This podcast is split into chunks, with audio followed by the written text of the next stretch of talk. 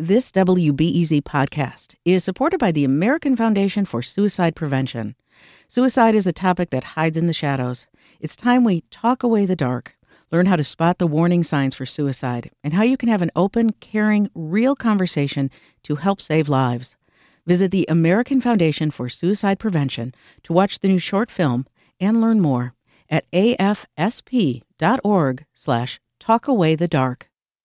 This WBEZ podcast is supported by Ravinia, with over 100 concerts under the stars this summer, including Daryl Hall and Elvis Costello, Norah Jones with special guest Mavis Staples, The Beach Boys with special guest John Stamos, Shaggy and TLC, Jason Isbell and the 400 Unit, the Chicago Symphony Orchestra, and more. Their 30 acre park is nestled in a gently wooded area. Bring your own picnic or eat at one of the park restaurants. Tickets available now only at ravinia.org. This is Reset. I'm Sasha Ann Simons. I pledge allegiance, I pledge allegiance to, my black people, to my black people. I pledge to develop, I pledge to develop my mind and body to the greatest extent possible. That sound from the new biopic crime drama Judas and the Black Messiah about the betrayal of Black Panther leader Fred Hampton.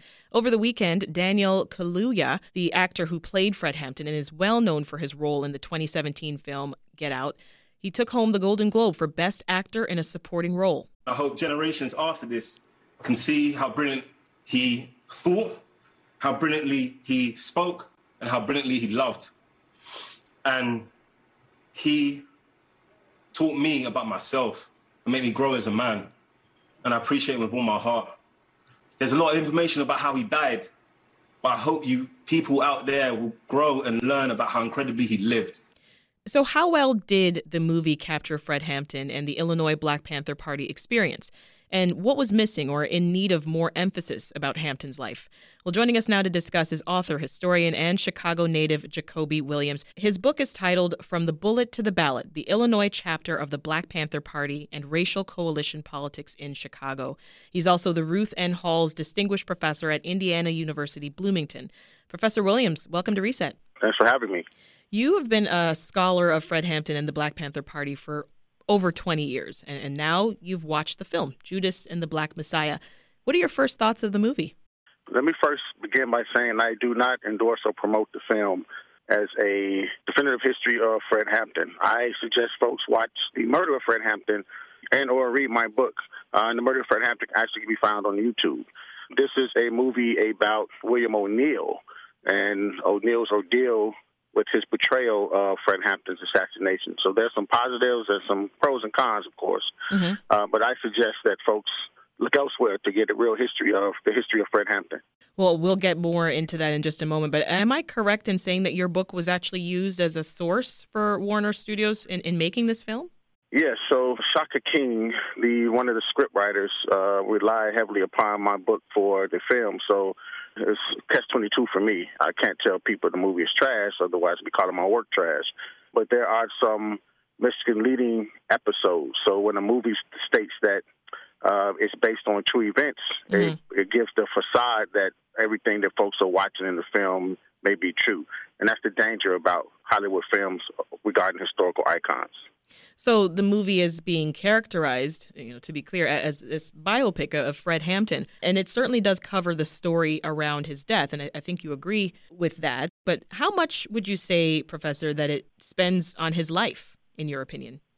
Well, it touches on some key components and highlights his charisma, his oratory skills, his theoretical philosophy, the ways in which he's a great community organizer and motivator, those things come through in the film quite starkly, but I would not classify it as a biopic of his history or of his of his life. It is a documentation of his murder. It does that quite effectively. But Fred Hampton was more than just his murder. And to your point earlier, you mentioned William O'Neill. The movie does put a lot of focus on Will O'Neill. They refer to him as Bill throughout the film, the FBI agent who infiltrated the Black Panther Party and gave the FBI the floor plan of Fred Hampton's apartment. Arguably, he he was the main character. What did you think of the well, portrayal? he was the best actor in this film, as far as I'm concerned. He played William O'Neill to a T. But this film is a film about William O'Neill. It is not a film about Fred Hampton. I want to emphasize that. William O'Neill is not a sympathetic figure. He was a willing participant who was not apologetic about his role. He was not an informant. He's actually an infiltrator, and he did his role quite well. He produced over a 4,000 page volume for the FBI just on Fred Hampton alone. What do you What do you mean he wasn't an informant? So an informant is someone who snitches, right? You can be an anonymous informant. You can just provide information. An infiltrator is someone who, like an undercover police officer, you infiltrate the organization, try to get higher up to the rank as you can, which he did, and became Fred Hampton's head of security. He went everywhere Fred Hampton. That's what an infiltrator does.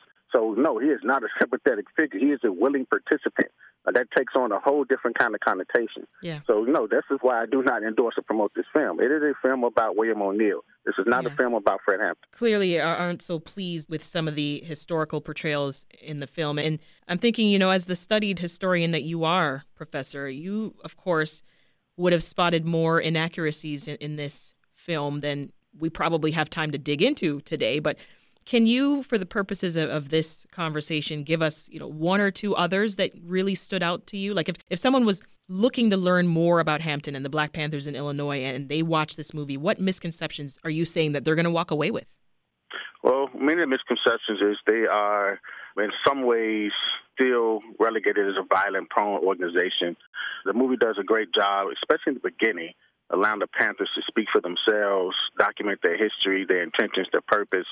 They're not a terrorist organization, so that's great about the film, uh, and I appreciate that. However, many misconceptions in the film are the ways in which security, weeding out processes, there's very little mention of Mayor Daley in Chicago politics, the Chicago political machine. The Rainbow Coalition is skated over, which is one of the main reasons Fred Hampton is targeted for assassination. And that coalition is primarily concerned about the Daley Democratic machine more so than it is about a revolution. They're dealing with their, their communities, their neighborhoods, Chicago City neighborhoods. And then the people who actually murder him. Yes, there's enough credence and correction there regarding the role of the FBI, but it is the Chicago police and the Daley administration that actually murders him. Hmm. And that is nowhere in the film. So it's not enough information given to the history of Chicago, Chicago repression, police brutality, some of the reasons the Panthers actually formed in the city of Chicago. You say there was too much gun violence in the film. What do you think is the impact of that? Well, it it makes my work a little bit more challenging. One who, as, as many Panther scholars have written over 57 books on this subject, taught a class on. I'm teaching a class today actually on the Black Panther Party for over 20 years. I mean, much of our work is dispel those misconceptions of the focus on the gun, but it's Hollywood, so that's what sells pictures. You have to have some of those representations in there. It did do a good job of the movie that is portraying the role of the violence on behalf of the state. So that comes through quite starkly. But the idea that the Panthers were not just heavily armed, but focused mostly on the gun is misleading.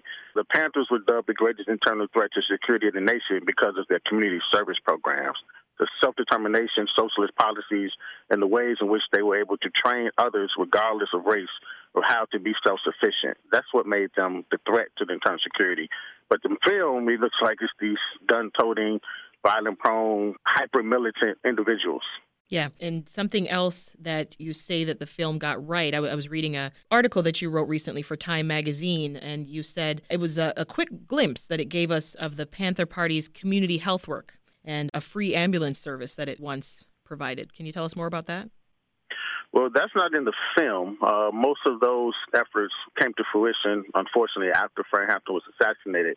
But the works of that is is taking place prior to his death. And so the Panthers, again, this is what they're best known for. This is what they are so critical in terms of civil rights, black power, and human rights at that period is taking the profit out of the human conditions that and necessities that most humans need, most individuals need it. And so, they, yes, they had a free health clinic. They were doing sickle cell testing, free breakfast in schools, free bus in the prison program, free legal aid clinics. Uh, most of their attorneys were represented some most of the time for free of charge. They have all these various ways. But the, the medical clinic is important because it distinguishes Chicago as a major hub in terms of health disparities. And these clinics were run by the Cook County Health Commissioner mm-hmm. uh, at the time, Quentin Young, which is unprecedented in any other city. And so the ways in which Chicago politics and the Panthers are merged don't come to fruition in this film. So that clinic, their free breakfast programs, and many other services are important to why the coalition works. It's easy to say we should all get together because we're poor, but no, the Panthers have programs, and those programs are what worked, and those programs were introduced those organizations to the party. So the party helped poor whites and Latinos and others set up free clinics, set up free breakfast programs, and those programs are what make the coalition work. I want to turn now to focus on Fred Hampton's life specifically. What is one of your favorite things that you've ever learned about Hampton and, and who he was? Talk about who he was as a person. Well, Fred Hampton is a upper middle class kid from Maywood. Most people make the mistake of referring him as a Chicagoan. He's actually from Maywood, which is a suburb on the west side of Chicago. And his parents are both foremen at the factory in which they work and he is very much astute in not only his educational prowess but his organizing principle. He was a member uh, or president, I should say, of the NAACP Youth Council prior to being recruited into the organization, and he led many civil rights and organizational activist campaigns in Maywood to desegregate public spaces, to deal with racial strife within the school system. He challenged the city council a number of times successfully and won. So he had a history of activism and successful activism within his own municipality of Maywood prior to joining the party. And once he joined the party, he brought those skills to the fore. He continued to advocate on behalf of integrating public spaces in some of those areas as well. And he was a great orator, the way in which he was able to speak to people in the tradition of not just Malcolm X, but also Martin Luther King. So most people do not usually equate King to the Panthers or King to Fred Hampton. Mm-hmm. But many of Fred Hampton's most famous quotes are plagiarized right out of Martin Luther King's speeches and sermons. So he may use Malcolm X's delivery, even Malcolm X's ideology in terms of self defense, but much of his prophetic oratory skills are by studying and even emulating and plagiarizing many of Martin Luther King's own speeches and words.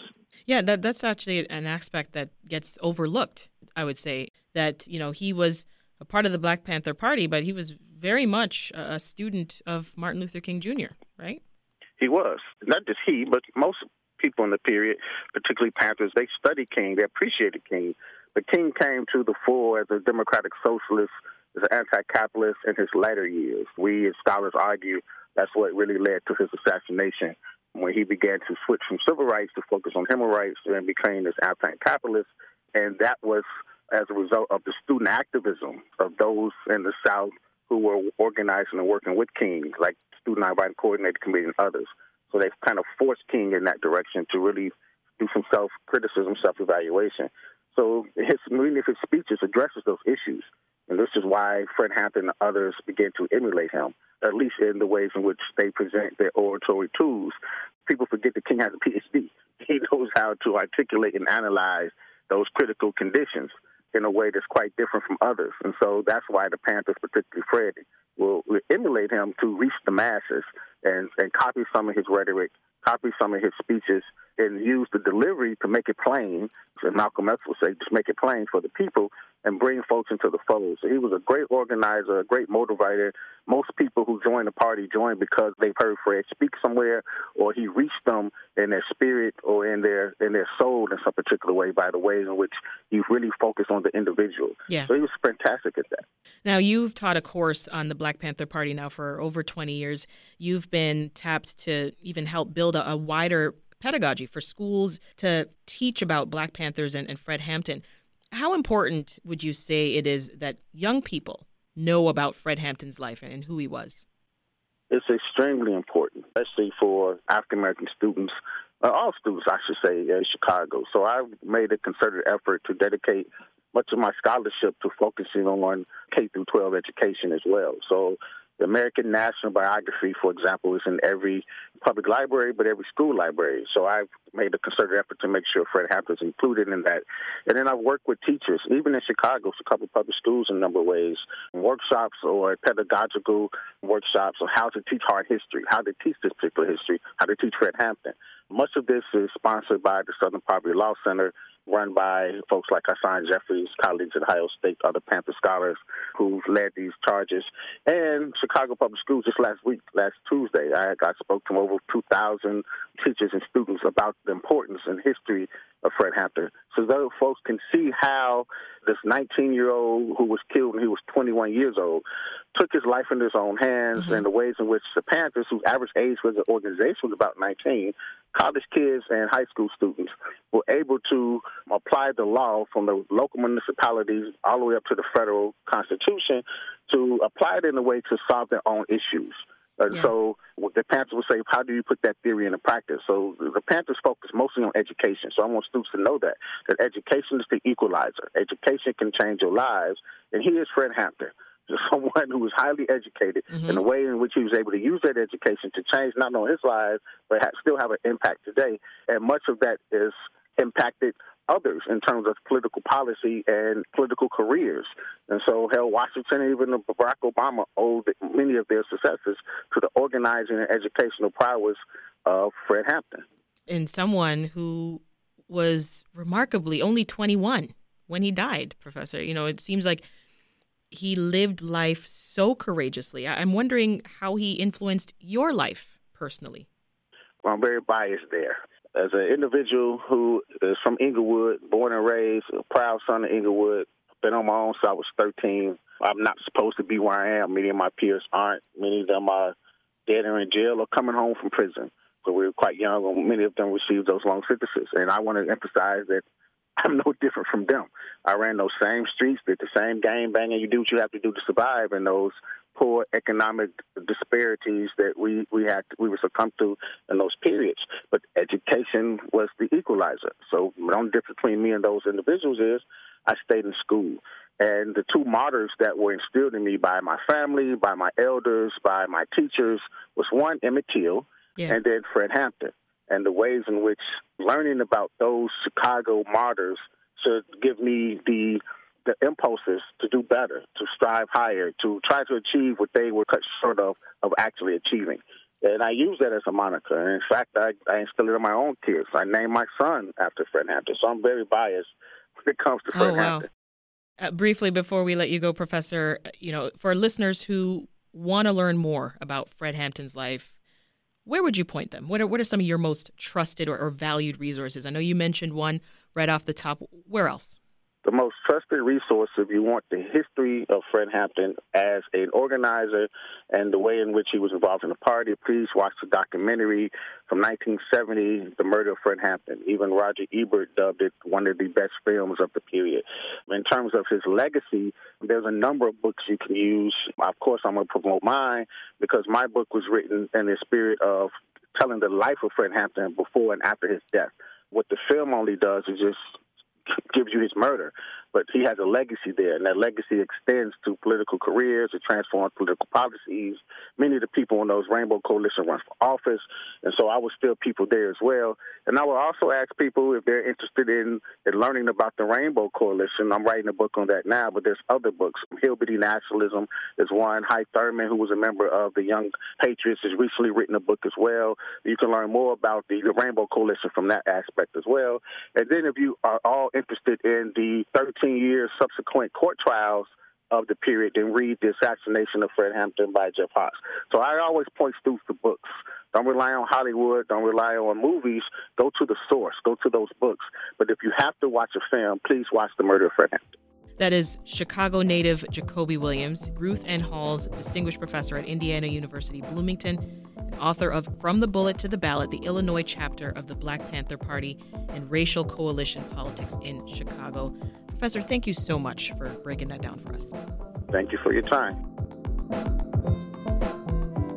And that's today's reset. Make sure you're here with us on Fridays for our weekly news roundup, and on Sundays when Dr. Mia Taormina answers listener questions and updates us on the latest science around the pandemic.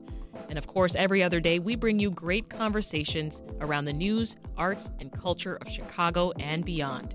I'm Sasha Ann Simons. Thanks for listening, and we'll meet again tomorrow.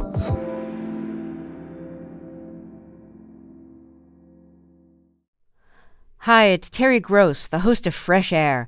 We bring you in depth, long form interviews with actors, directors, musicians, authors, journalists, and more. Listen to our Peabody Award winning Fresh Air podcast from WHYY and NPR.